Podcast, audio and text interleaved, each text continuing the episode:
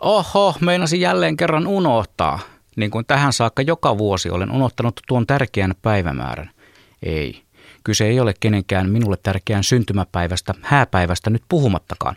Hääpäivääni en nimittäin voi unohtaa siitä yksinkertaisesta syystä, että olen tatuoinut päivämäärän otsaani. Vitsi, vitsi. Minulla ei ole tatuointeja eikä tule, enkä ole vielä tähän ikään mennessä päässyt naimisiin, joten hääpäivää ei tarvitse muistella. Yksinkertaista, eikö totta? No minä olen. Kysymys on paljon tärkeämmästä päivästä, nimittäin vuoden luontokuvakilpailun viimeisestä kuvien jättöpäivästä, joka tänä vuonna on ensimmäinen helmikuuta. Ja nyt alkaa olla jo kiire. Ei tosin enää kuvan ottamisella, sillä kisaan voi lähettää vain vuosina 2014-2015 kuvattuja otoksia. Jokainen luontokuvausta vähänkään vakavammin harrastava haaveilee tietenkin vuoden luontokuvakisan voitosta. Ihan varmasti haaveilee. Itse en ole koskaan osallistunut, mutta tunnustan haaveilleeni silti. Vaikea on osallistumatta voittaa, sanoi minulle eräskin ihminen. No mitä sinne kisaan sitten kannattaa lähettää pärjätäkseen? Kävin nopeasti vuoden luontokuvat läpi 2000-luvun alusta saakka. Yllättävän moni voittajakuvista on varsin talvisia – Vuonna 2004 voitto meni Mikkelin pakkaskuvalla miinus 34 celsiusta.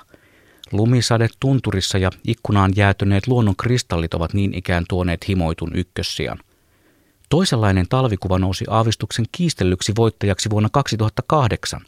Tämä kuva oli otettu kaupungissa, kerrostalon kuudennen kerroksen parvekkeelta, ja varsin synkässä kuvassa käveli kuvaajan vaimo tai esittelytekstin mukaan emäntä sateenvarjo kädessä. Kuvauksen kohdetta valokuvaaja ohjaili kännykällä. Etelä-Suomen talvi oli silloin erilainen voittaja. Voisi myös sanoa, että varsin mukavuuden haluisen luontokuvaajan teos. Myös taidekuvilla on pärjätty.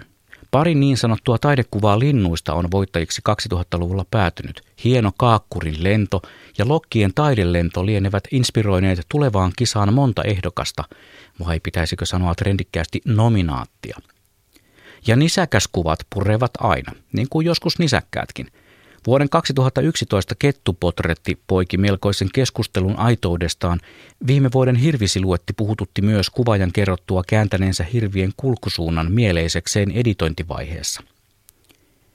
Vedenalaiskuvalla on ykkössiä napattu 2000-luvulla kerran ja onpa kerran otettu pokkari kamerallakin arvostettu vuoden luontokuva – Vuoden luontokuvakisan osallistujamäärä on kasvanut huimaa vauhtia digitalisoitumisen myötä.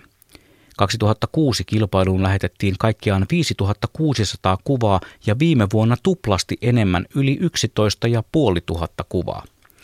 Kuvamäärä olisi varmasti vielä huikean paljon suurempi, jos kilpailuun osallistuminen olisi ilmaista.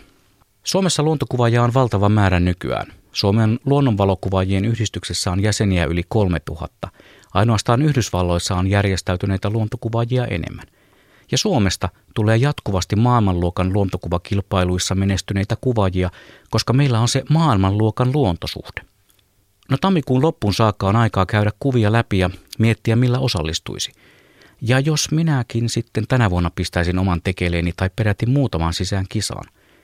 Vuoden luontokuvakilpailu on siitä hieno, että siellä ovat samalla viivalla niin ammattilaiset kuin amatöörit – nyt on siis aika napata. Ensin kuvatietokanta ATKlla auki, sitten tuhansien napattujen kuvista on napattava ne helminapsut, nappaan ne valokuvakilpailun ilmoittautumissivun kautta mukaan kisaan ja sitten palkitsen itseni sinkkumallasjuomalla. Napataanpa naamaan, koska se on mun luonto.